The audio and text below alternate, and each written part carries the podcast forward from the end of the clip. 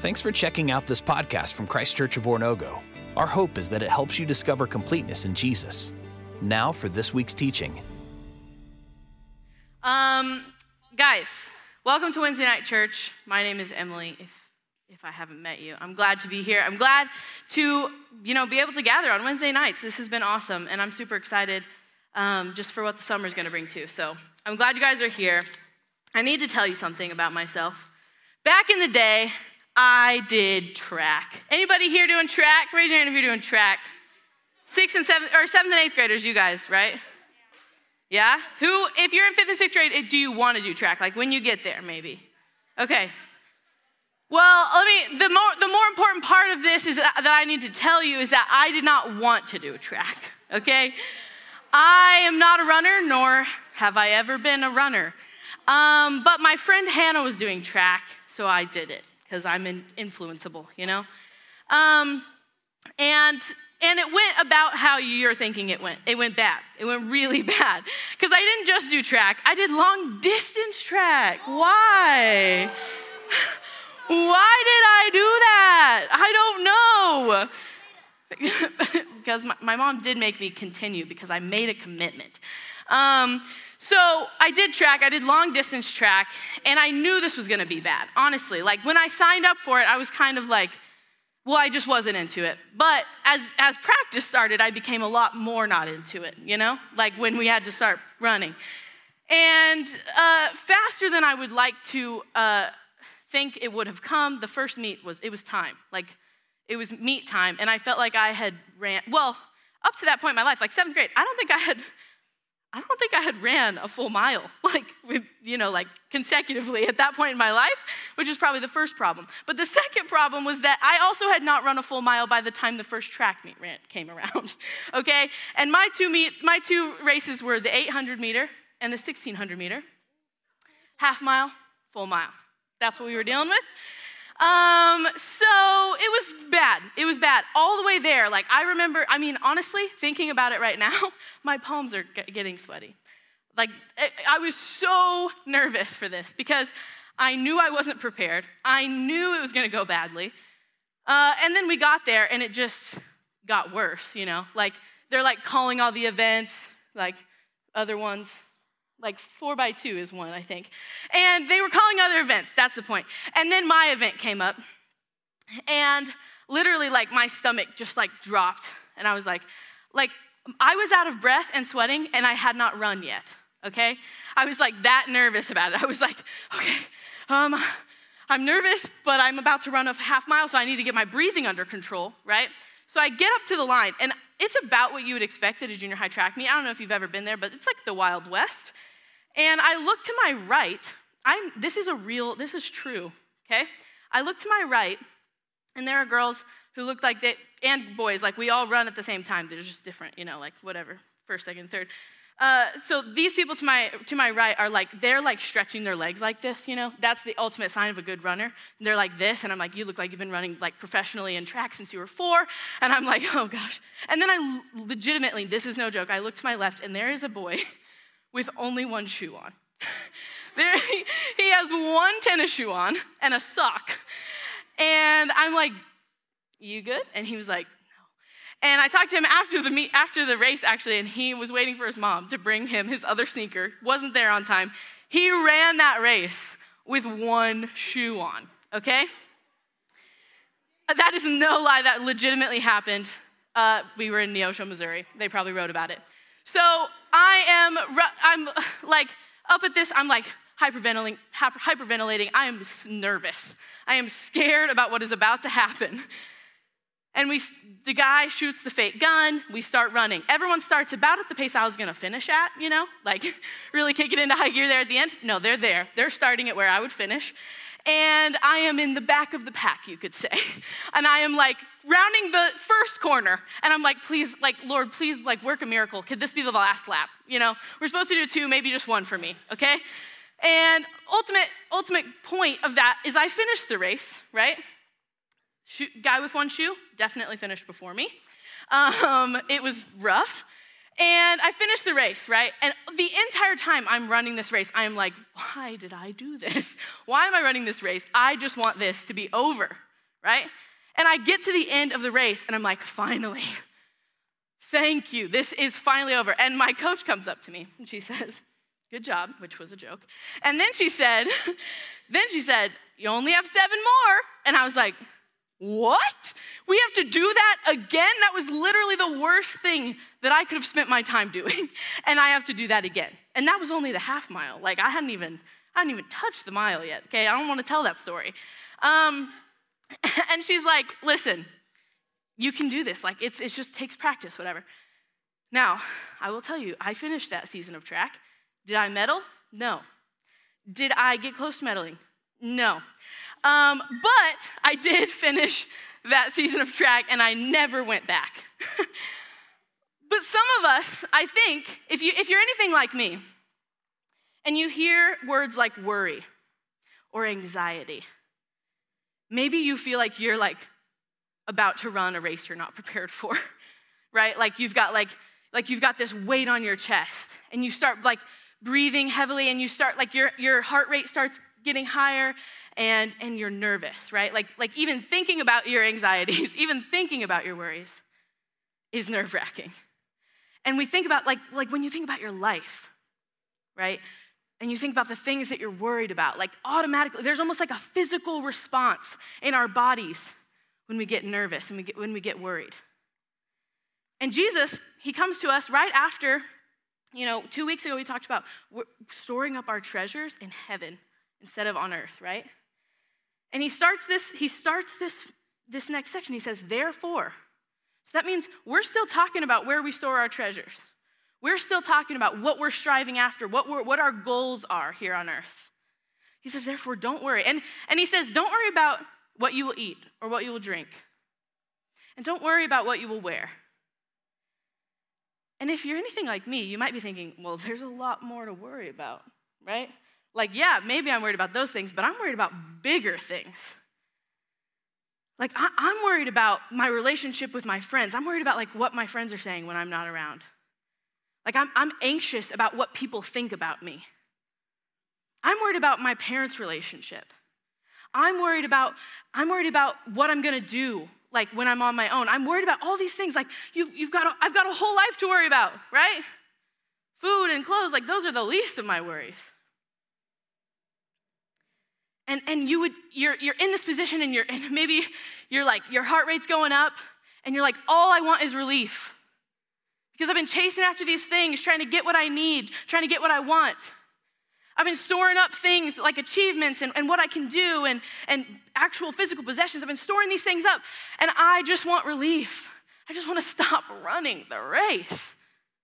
I just want peace and you begin to realize like all these things you're trying to gather, all these things you're trying to do, they're all they're all kind of under this big umbrella of like one day I will have everything that I need and I can rest.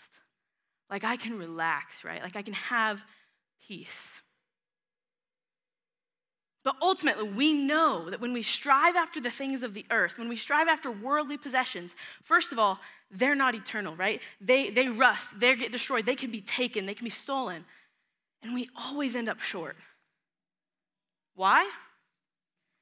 I think it comes back to that God's idea of peace is always better.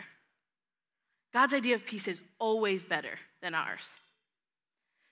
And I think Jesus begins to show us what exactly he means by like not worrying, right? Because some of you are just like, if, if I could just get enough stuff, if I could, if I could put enough stuff in my basket, right?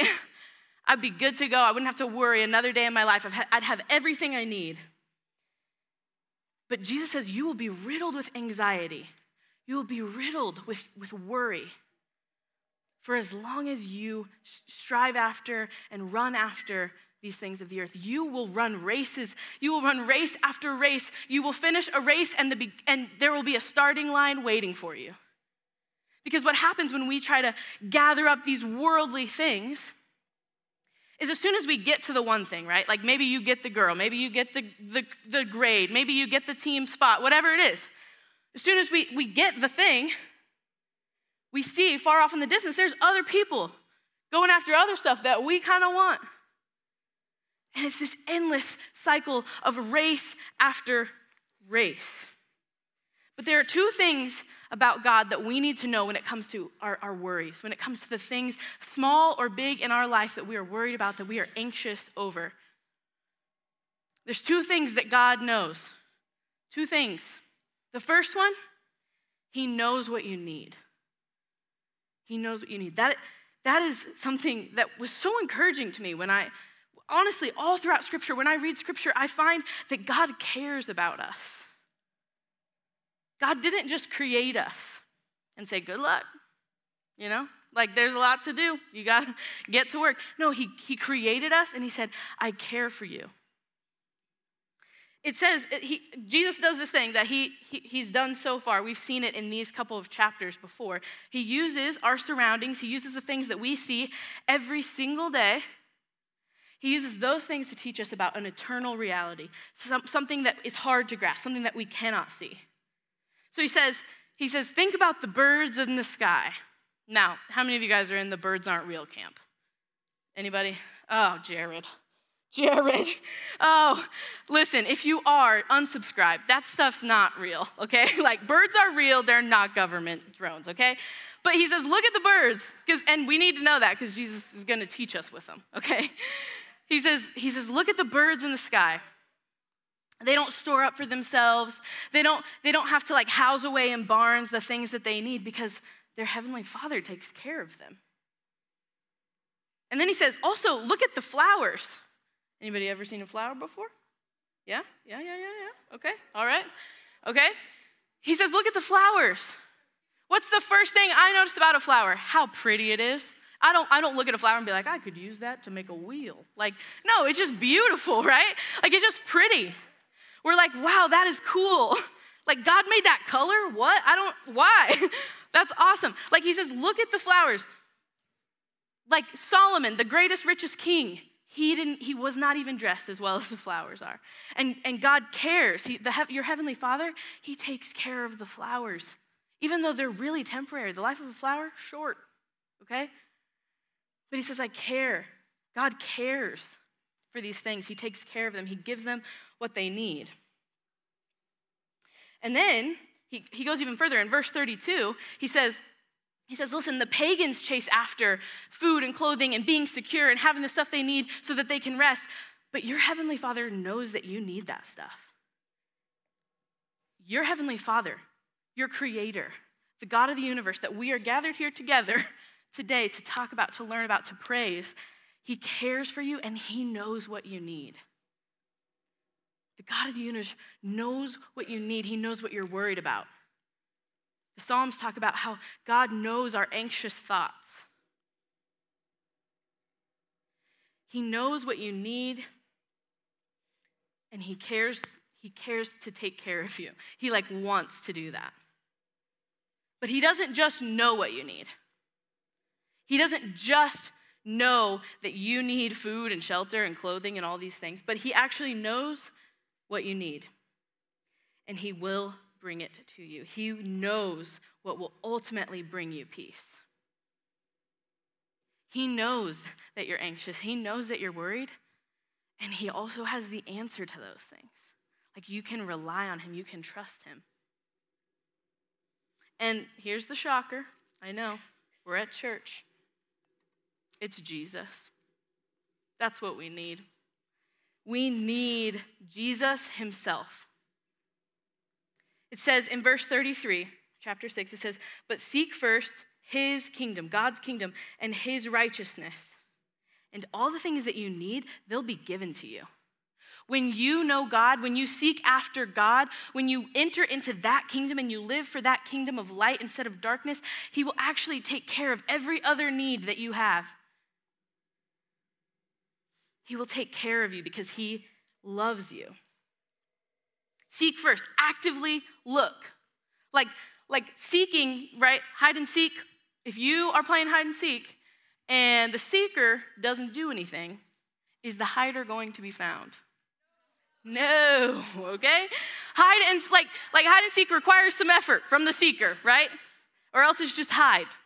And God says like seek first this kingdom that I've been talking about. Seek first this kingdom of light, this kingdom of generosity, this kingdom where, where of contentment, of, of the things that I'm about. Like, seek first this heavenly kingdom that I am putting in play here on earth. Because Jesus is the only currency that doesn't get devalued. Like when, when you're seeking after the things of the earth and you're worried about the things that are here on earth that are just temporary, those things fade. Those things, these, those things don't last. But Jesus lasts. He stands the test of time. And only Jesus can bring us peace. Only Jesus' righteousness can bring us peace. The ultimate act of peace that we know of is Jesus himself coming to earth and making peace with God and man. How did he do that?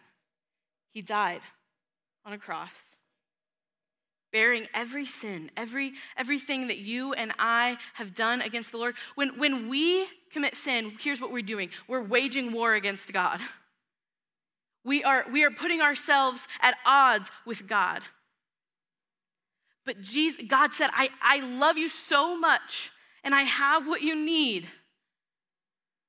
And so, and I want peace with you. So I'm going to send my son, and he's going to die for all of those sins.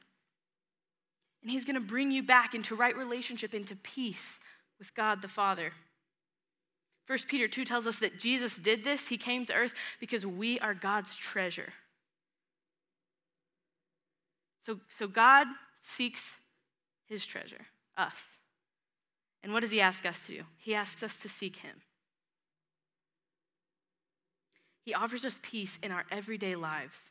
He offers us peace in our relationship with one another. He offers us peace um, at home where things, when things aren't working out. He offers us peace when when people aren't kind to us. He offers us peace in our earthly relationships, and He offers us peace in the smallest worry you can think of and the biggest anxiety you are afraid of. He offers us peace, and He doesn't just say, Seek me and good luck. He says, I know what you need, and it's Jesus. And I know, I know how you can get this. He equips us to seek his kingdom. In Philippians 4, chapter 6, or chapter 4, verses 6 and 7, he says, Don't be anxious about anything. Don't worry, but in everything. By prayer and petition, present your requests to God, and the peace of God, which transcends all understanding, doesn't, it doesn't even make sense to us. It will guard our hearts and our minds in Christ Jesus, the one who dispels all, all anxiety, all worry. God's idea of peace is always better than ours. God has offered us peace with Him, with each other, with ourselves. I don't know about you, but sometimes I'm just worried, like anxious within myself. Like I don't, I don't have really a reason. I'm just nervous. And God offers us peace. He's offering you peace. Kiefer's gonna sing a song tonight that, that you may not know, and that's okay. He's going to sing a song, and the words are this Turn your eyes upon Jesus, look full in his wonderful face, and the things of earth will grow strangely dim in the light of his glory and his grace. I don't, I don't want you to stand up. I want you to sit. And we've done this before. But I want you to put your, put your hands out. Because sometimes it takes us physically doing something that our hearts are feeling, you know? Like sometimes it takes us changing the posture of our actual bodies to help us remind ourselves of the posture of our hearts. So put your hands out, open them up towards the sky, and I want you to close your eyes so you're not distracted. I want you to think about who we're singing to who we're talking to. We're talking to the God of peace. I want you to think about putting in your hands the smallest worries that you have, the daily stuff that's just like makes you nervous. And then I want you to think about putting the huge anxieties, the huge worries, the huge things that, that you cannot handle on your own. Why don't you put them all in your hands? And then as we sing, as we pray, as we say this, these words to Jesus, I want you to just thank him for bringing pre- peace in a world of chaos, in a world of darkness, that he is light. I want you to ask him for help. Ask him for peace. Because, because he is peace. And then I want you to turn your eyes towards Jesus, to look full in his face, and to let the things of the earth, to let your anxieties and your worries grow dim. Thanks again for checking out this podcast from Christ Church of Oronogo. We hope that this teaching is helping you discover completeness in Jesus and encourages you to help others do the same. If you're interested in learning more about Christ Church, visit us online at cco.church.